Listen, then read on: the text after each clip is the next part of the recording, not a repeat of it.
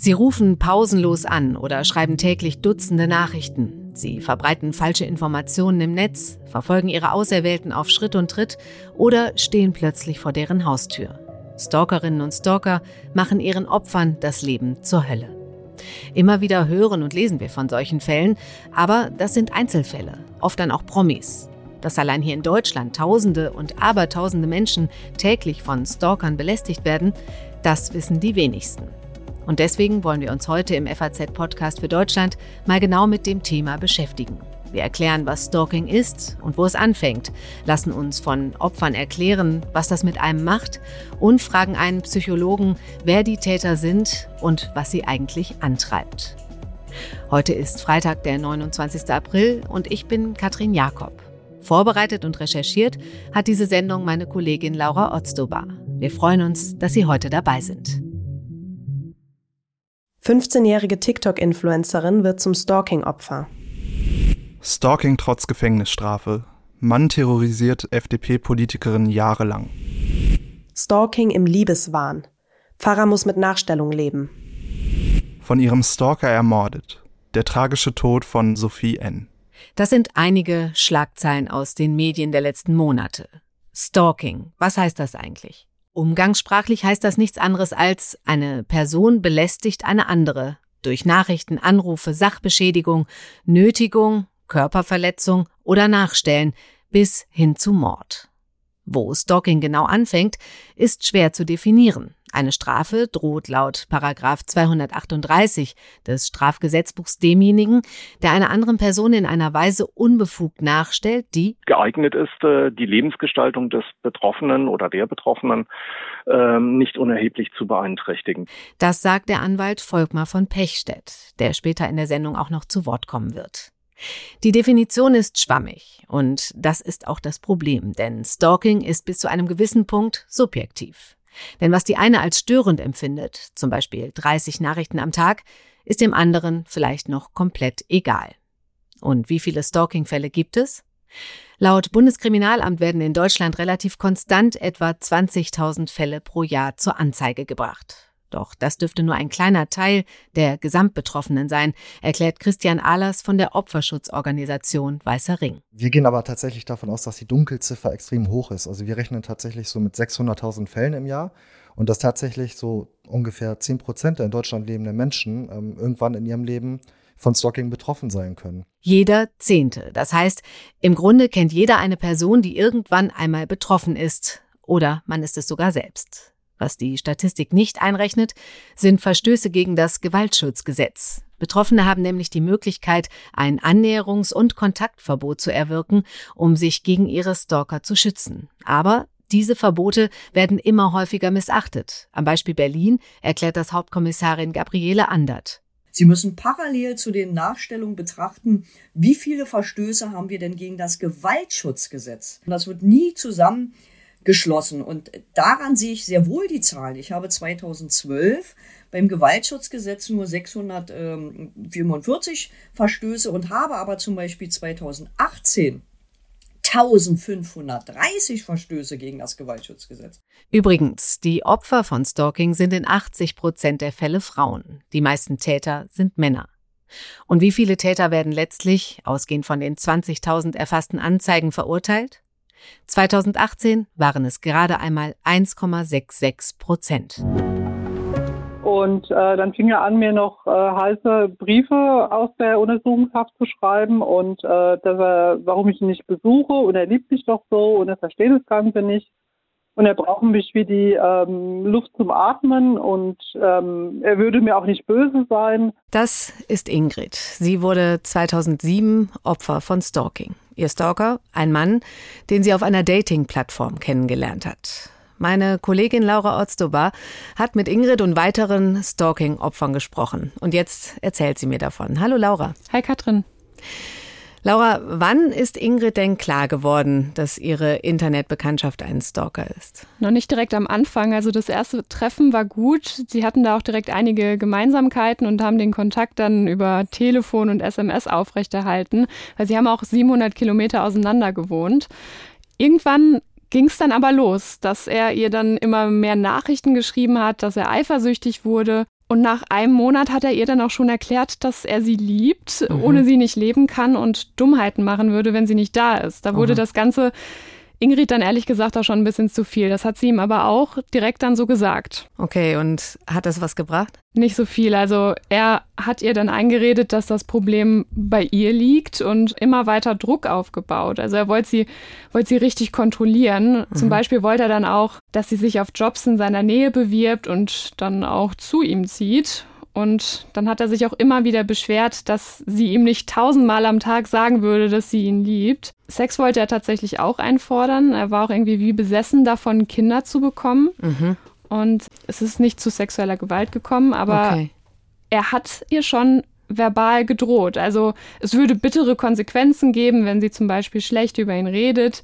Und dann gab es zum Beispiel so eine Situation beim Autowaschen. Ja. Da sollte sie dann ihr Handy anlassen, damit er dann auch ja hört, was passiert, wenn zum Beispiel irgendwie ein Nachbar vorbeikommt. Oh Gott, okay. Was man sich ja fragt, warum hat sie denn nicht einfach den Kontakt abgebrochen?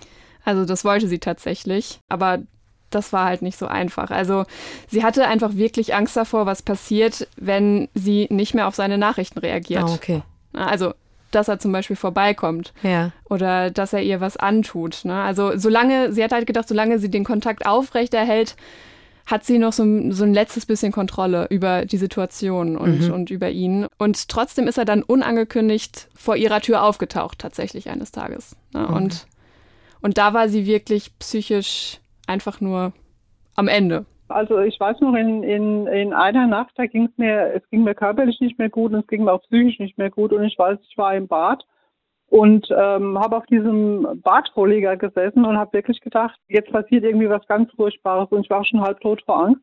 Und hatte ihn dann gebeten, auch die Polizei oder einen Rettungsdienst zu rufen. Und da hatte er sich so mit seiner Masse in den Türrahmen gestellt und gesagt, äh, du brauchst davon gar nichts mehr. Und dann war ich einfach nur noch froh, dass er dann irgendwie am nächsten Morgen gesagt hat, er fährt nach Hause. Und ähm, ja, weil ich habe gedacht, dass, ich packe das sonst nicht. Ich überlebe es vielleicht auch gar nicht. Ja.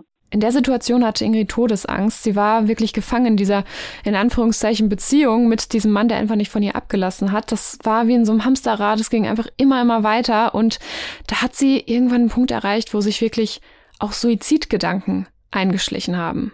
Und da wusste sie dann, okay, nein, ich brauche eine Lösung. Und dann ist sie zur Polizei gegangen. Okay, das war ja wahrscheinlich fast schon überfällig, würde man jetzt so denken als Laie. Ähm, und sie mhm. wollte dann einfach ähm, Anzeige dort erstatten. Genau, ja. Also sie hat dann einen Strafantrag gestellt und eine einstweilige Verfügung gegen ihn erwirkt. Und ähm, als er das dann erfahren hat, hat er ihr gedroht, du wirst dein blaues Wunder erleben. Auf eine mehr oder weniger kommt es nicht an und hat dann auch einen Hacker im Ausland engagiert, über den er dann an ihre neue Nummer gekommen ist. Und Ingrid war einfach nicht mehr sicher und musste dann mit Hilfe der Polizei zwei Wochen lang untertauchen. Und ihr Stalker hatte dann ja zwischenzeitlich gegen das Kontaktverbot verstoßen und ist so dann in Untersuchungshaft gekommen. Also erstmal natürlich Erleichterung. Und ein paar Wochen später kam es dann letztlich zum Prozess. Okay, da ist man ja erstmal, denkt man, okay, jetzt gerettet, es ist alles mhm. gut gelaufen. Wie ist denn der Prozess dann verlaufen? Also tatsächlich nicht so erfolgreich. Das muss man auch ganz klar sagen. Erstmal hat Ingrid nämlich erfahren, dass ihr Stalker die gleiche Leier schon bei anderen Frauen abgezogen hat. Mhm. Und vor Gericht hat dann auch eine tatsächlich gegen ihn ausgesagt. Also wir haben nach dem, was bei Gericht so alles auf den Tisch kam, mit den ganzen Vorstrafen, mit den anderen Frauen, äh, mit den anderen Verfahren. Also wir waren uns eigentlich wirklich alle sicher, er verlässt nicht als freier Mann den Gerichtssaal. Ja. Aber er hat es. Hat eine Bewährungsstrafe bekommen und auch die Auflage, Therapie zu machen in einer forensischen Einrichtung. Und als diese Bewährungsstrafe dann vorbei war, das weiß Ingrid heute, hat ihr Stalker zwar von ihr letztlich abgelassen. Also das hatte sie zumindest erreicht. Mhm aber dafür hat er dann wirklich einfach der nächsten Frau nachgestellt. Okay, da fragt man sich ehrlich, wie das, wie das sein kann. Und weil wir das ein bisschen genauer wissen wollen, äh, sprechen wir jetzt mit dem Rechtsanwalt Dr. Volkmar von Pechstedt. Er betreut Stalking-Opfer seit fast 25 Jahren vor Gericht und hat sich auf das Thema spezialisiert. Herr von Pechstedt, seit Ingrid vor Gericht war, sind über zehn Jahre vergangen. Seitdem hat sich an dem Gesetz zur Nachstellung, Paragraph 238 des Strafgesetzbuches, ja was geändert. Was meinen Sie? Hätte heute verhindert werden können, dass er weiteren Frauen nachstellt? Ich sehe nicht, warum das verhindert werden sollte. Wenn er, wenn er ein eingefleischter Stalker ist und wenn, wenn er äh, den Drang hat, äh, derartige Handlungen zu, zu unternehmen, ne, dann müsste man eben gucken, ob da auch äh, gut gutachterlicherseits eben, ähm, ob äh, bei diesem äh, Täter eine, eine psychische Störung vorliegt. Aber äh, also es, deutet ja viel darauf hin, wenn er das auch bei anderen und nicht nur bei einer anderen, sondern bei mehreren anderen Frauen macht. Aber ich sehe nicht, dass äh, die äh, Gesetzesversion äh, oder Gesetzesänderung von, äh, vom Oktober 2021 äh, dazu beitragen könnte, diesen Täter wirklich äh, beizukommen. Lassen Sie uns genauer über diese Änderung von Paragraph 238 sprechen. Was hat der Gesetzgeber verändert? Mittlerweile heißt es äh, wieder eine, eine wiederholte, nicht mehr beharrliche äh, Nachstellung, sondern ein, ein wiederholtes Verhalten. Wiederholt heißt zweimal. Können Sie mir mal so ein paar Beispiele äh, für Handlungen sagen, die ja. Stalking sind? Das reicht von Anrufen, das reicht ähm, über verleumderische Einträge, Postings äh, im, in, im Internet, also auf sozialen Netzwerken, bei Twitter, über WhatsApp, äh, bei Facebook. Mhm. Dann äh, natürlich auch die persönliche Anwesenheit, das Verfolgen, das Anbringen von GPS-Sendern äh, am Auto. Wow. Also äh, es gibt heute ja auch durch die technischen Möglichkeiten eigentlich keine Grenzen. Welche Chancen haben denn Betroffene, äh, wenn sie gegen ihren Stalker vor Gericht ziehen? Also wenn alles äh, nachweisbar ist und hier ist, äh, ist das jeweilige Opfer gefordert, eben auch mitzuarbeiten und äh, zwar rege mitzuarbeiten, also auch Beweismittel beizubringen. Nicht alles äh, wird die Polizei ermitteln und nicht alles kann sie ermitteln. Beweismittel wären zum Beispiel Fotos aufzeichnen? Genau, äh, Fotos und da äh, haben wir auch ein großes Problem bei Fotos und bei Videoaufnahmen oder, oder Tonaufnahmen, dass eben vieles im Strafverfahren gar nicht verwendet werden darf mhm. oder vieles auch aus Datenschutzgründen nicht äh, schon gar nicht aufgezeichnet werden darf. Aber das wären äh, eigentlich Fotos, Ausdrucke von E-Mails, äh, Screenshots von irgendwelchen Postings oder Messages, ah ja, okay. Briefe natürlich, das ganz klassische, Zeugenaussagen, eidesstattliche Versicherungen eben von ähm, Personen, die etwas wahrgenommen haben. Mhm. Okay. Wie viele der Täter werden denn überhaupt verurteilt? Kann man das sagen? Also wie viel Prozent? Also ich würde sagen, weniger als 50 Prozent der Fälle gehen so aus, dass die Stalker äh, wirklich zur Verantwortung äh, gezogen werden und auch wirklich nach äh, ihrem Verhalten, also Tat und Tat angemessen bestraft werden. Das kommt häufig zu Einstellungen der Verfahren, mhm. manchmal eben mit Auflagen. Es gibt eine Möglichkeit in der Strafprozessordnung, wo steht Absehen, also eine, eine Norm Absehen von der Ver Ver Verfolgung bei Geringfügigkeit. Da kann dann, wenn die Staatsanwaltschaft der Meinung ist oder auch das Gericht, dass die Schuld des Täters als gering anzusehen wäre und auch kein öffentliches Interesse an der Strafverfolgung besteht, äh, eingestellt werden, ohne dass es äh, da zu einer Bestrafung kommt. Diese Vorschrift wird sehr häufig äh, angewandt. Ich habe eben leider den Eindruck, dass die Justiz, aber auch die Strafverfolgungsbehörden sich da so ein bisschen aus der Affäre ziehen. Und man könnte vielleicht sogar zu dem Eindruck gelangen, dass die Täter doch äh, weitgehend Narrenfreiheit genießen, obwohl es eben doch einige Möglichkeiten gibt. Und ein ganz großes Problem hat die Neuerung vom Oktober 2021 noch nicht gelöst. Äh, es gibt keine Möglichkeit. Es gibt wirklich keine Möglichkeit. Und das sind sehr, sehr viele Fälle gegen Stalker vorzugehen, die schuldunfähig sind oder vermindert mhm. schuldfähig sind im Sinne des äh, Strafgesetzbuches okay. und bei denen das festgestellt ist.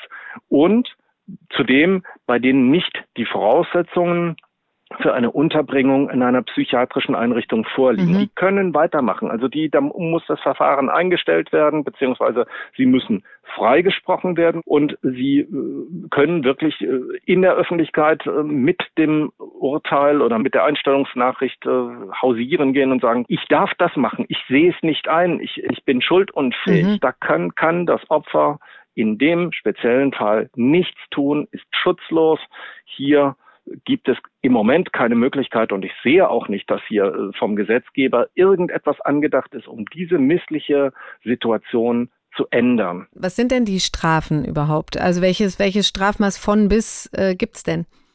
Naja, im Grundtatbestand haben wir ja an, an, an eine Strafandrohung äh, bis zu drei Jahren. Ich habe es noch nie erlebt, noch nie in der ganzen Zeit, seitdem es den Straftatbestand gibt, dass das überhaupt mal erreicht wurde, dass das ausgeschöpft wurde. Es muss Aha. auch nicht ausgeschöpft werden, aber es, das zeigt doch, dass es eine, eine, eine reine, ja, ein reiner Papiertiger ist. Und äh, meistens kommt es eben zu Geldstrafen äh, und die sind auch ähm, dann abhängig äh, von den wirtschaftlichen Verhältnissen. Was bräuchte es denn in Ihren Augen für eine Verschärfung, damit die Täter wirklich wirksam zur Verantwortung gezogen werden könnten? Also es geht nicht darum, dass man jetzt hohe Strafen im Gesetz äh, allein androht. Man muss es umsetzen und das sehe ich im Moment eben nicht. Also die Gerichte sind heillos mit diesen Sachen überfordert. Wenn das ja so wenig aussichtsreich ist, das Ganze, würden Sie sagen, dann spart man sich das vielleicht auch denjenigen anzuzeigen? Also ist es für die, für die Opfer dann überhaupt sinnvoll, das Ganze zur Anzeige zu bringen?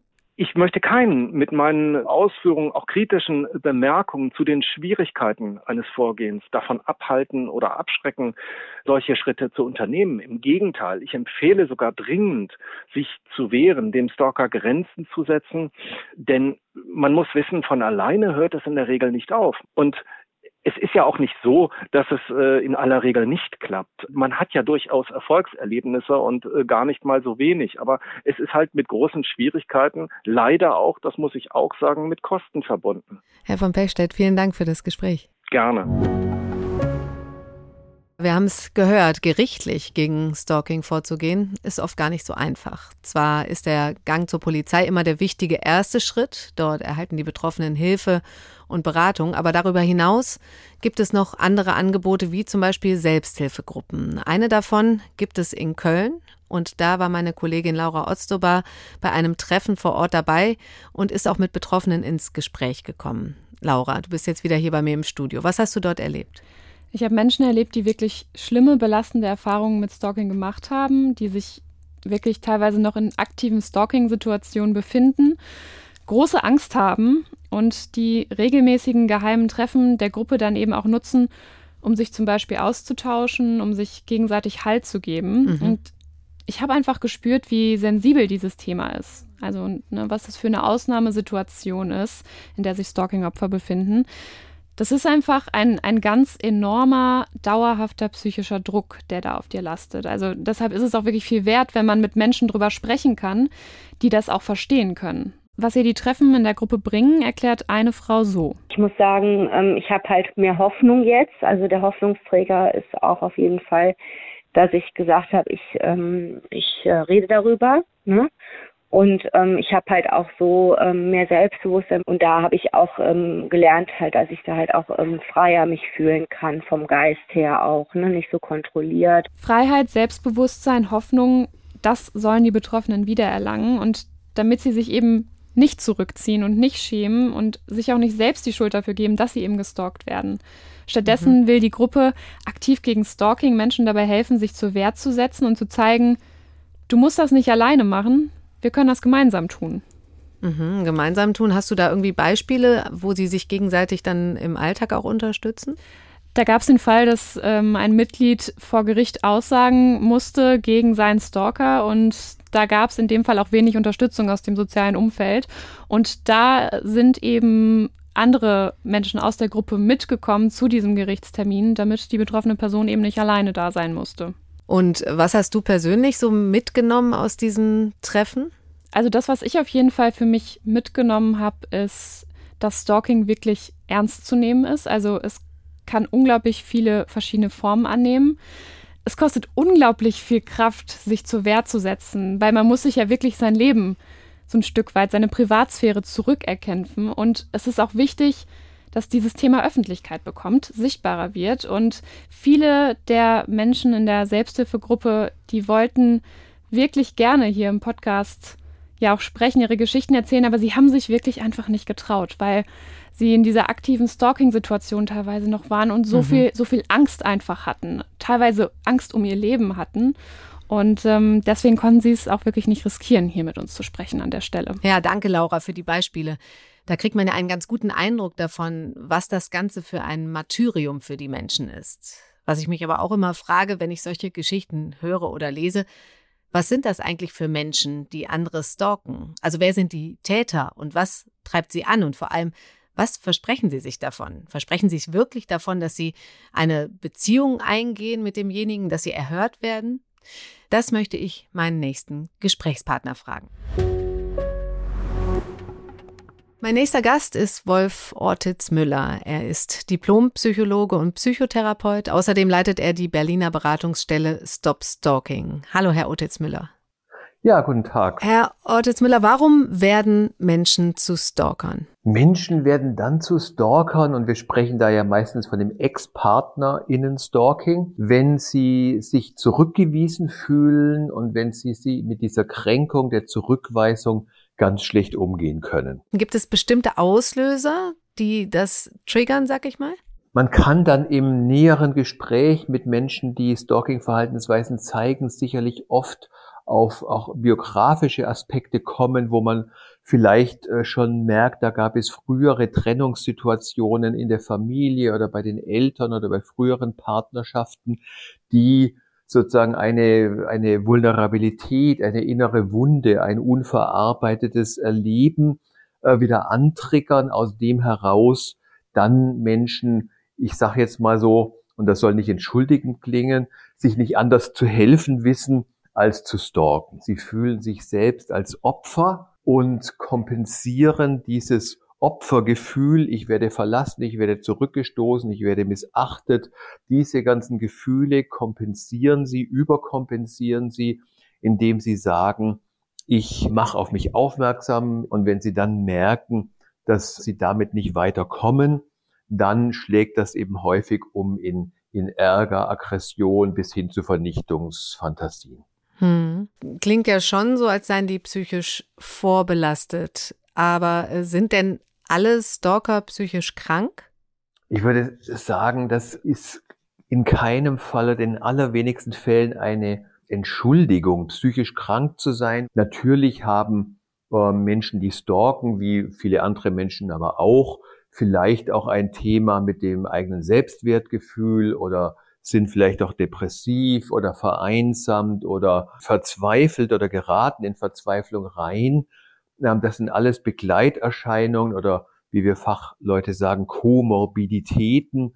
Manchmal ist es auch ein Suchtverhalten, was Stalker nicht so selten zeigen, die dann einhergehen mit dem Stalking-Verhalten. Nichtsdestotrotz bleiben sie voll verantwortlich.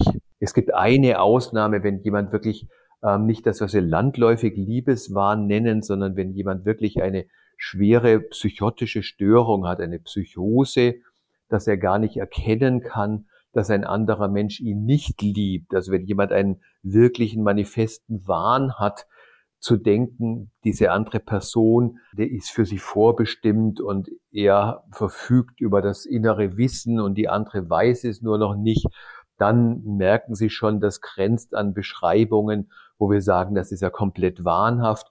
Und dann würde vielleicht ein Gerichtsgutachter feststellen, dass die Schuldfähigkeit eingeschränkt oder aufgehoben ist. Aber das ist, ich sag mal so, weniger als äh, drei Prozent aller Stalker, mit denen wir so im landläufig zu tun haben. Sie haben jetzt aber auch am Anfang gesagt, dass äh, Stalking schon oft mit einer Liebesbeziehung, dass es um eine Liebesbeziehung geht, aber ja nicht nur. Ne? Es gibt ja auch, auch andere Fälle von Stalking, andere Täter. Wir können grob unterscheiden. Wir sprechen eben dann ähm, von dem zurückgewiesenen Stalker. Das sind alle diejenigen StalkerInnen, wo es eine Intimbeziehung gab, auch wenn es vielleicht nur ein One-Night-Stand war. Wir sprechen in der zweiten Gruppe von den beziehungssuchenden StalkerInnen. Das sind welche, die sich vielleicht in einen Kollegen, in einen Nachbarn verlieben und dann versuchen, um den zu werben oder auch da dann vielleicht sehr eifersüchtig werden und ärgerlich.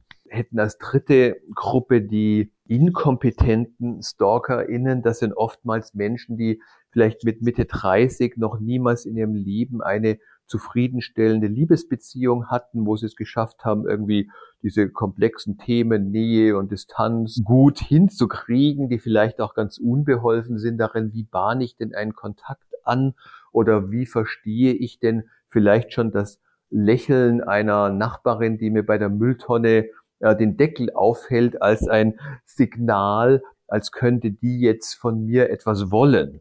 Und es gibt dann noch als letzte Gruppe zu nennen die beutesuchenden StalkerInnen. Das sind wirklich fast ausschließlich Männer in diesem Fall, die quasi das Stalking in diesem klassischen Sinn aus der Jagdsprache stammend Hirschen und das, wo das Stalking zur Vorbereitung einer sexuellen Straftat, einer sexualisierten Gewalthandlung dient, um eben jemanden auszuspähen und dann zu überlegen, wann kann ich mich der anderen Person bemächtigen. Das ist aber auch eine Gruppe eher im niedrigen einstelligen Prozentbereich.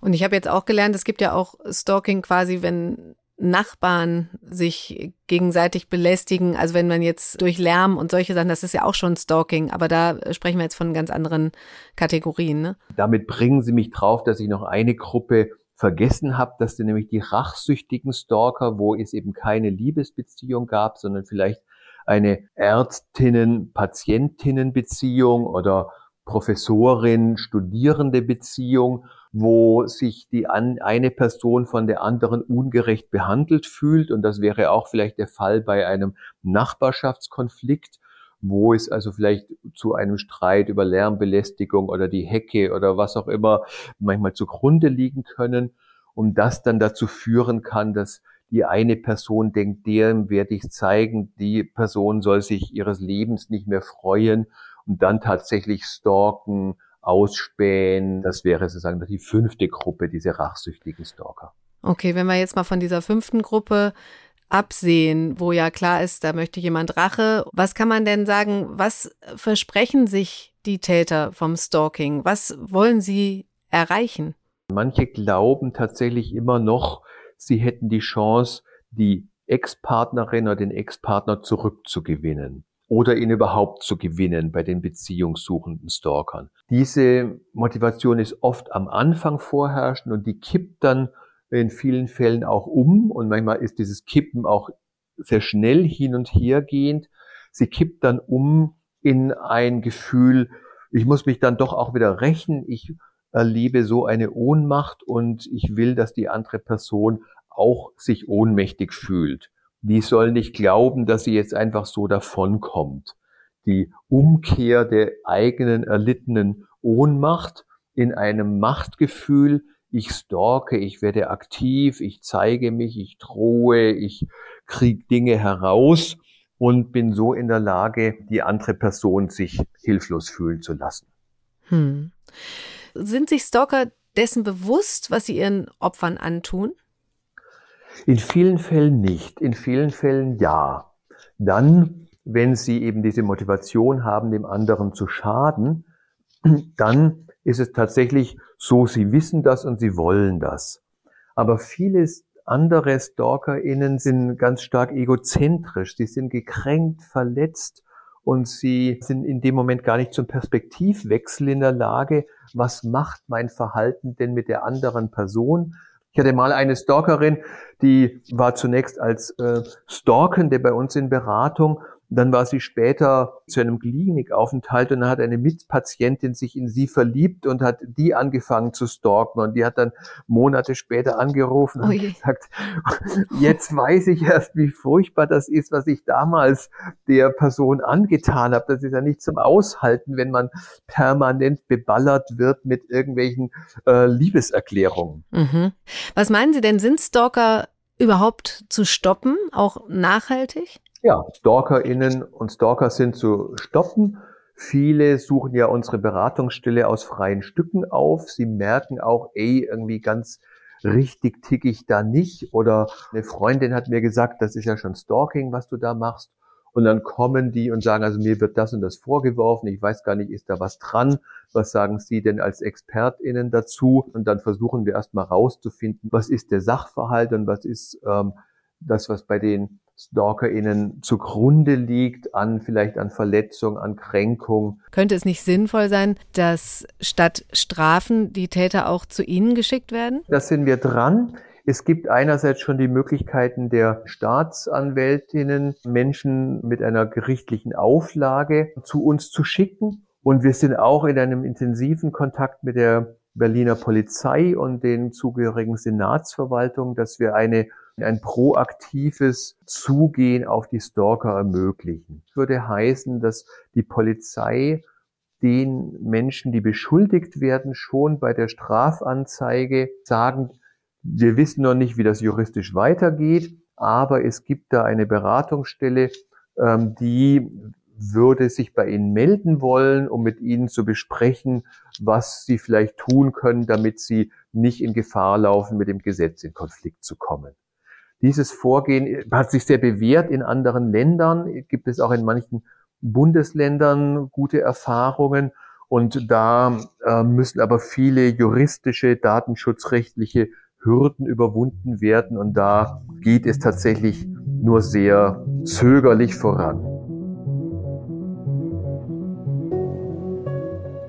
Also, es gibt ganz gute Chancen, dass Täter auch wieder mit dem Stalking aufhören. Aber das passiert eben nicht von heute auf morgen und oft auch nicht von alleine. Was können Betroffene also tun? Sich an die Polizei zu wenden ist der erste wichtige Schritt. Besonders wichtig ist es aber, Beweismittel zu dokumentieren.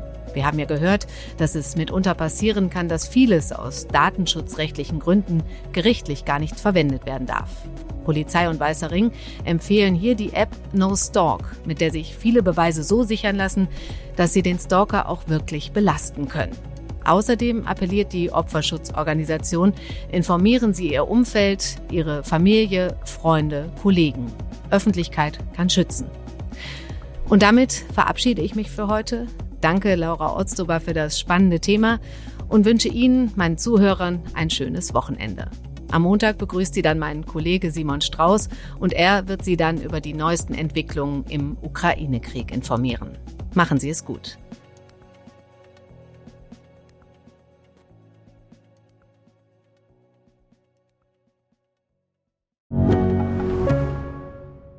Ich bin Dr. Robin John, Allgemeinarzt in Schönebeck. Das ist 15 Kilometer von Magdeburg entfernt und trotzdem zu weit, um hier Nachwuchs zu finden. Immer mehr Praxen im Salzlandkreis bleiben unbesetzt und Patienten haben lange Wege und noch längere Wartezeiten. Das muss sich ändern. Die besondere Nähe der niedergelassenen Haus- und Fachärzte ist in Gefahr. Was die Gesundheitspolitik jetzt dringend ändern muss, erfahren Sie auf rettetdiepraxen.de. you.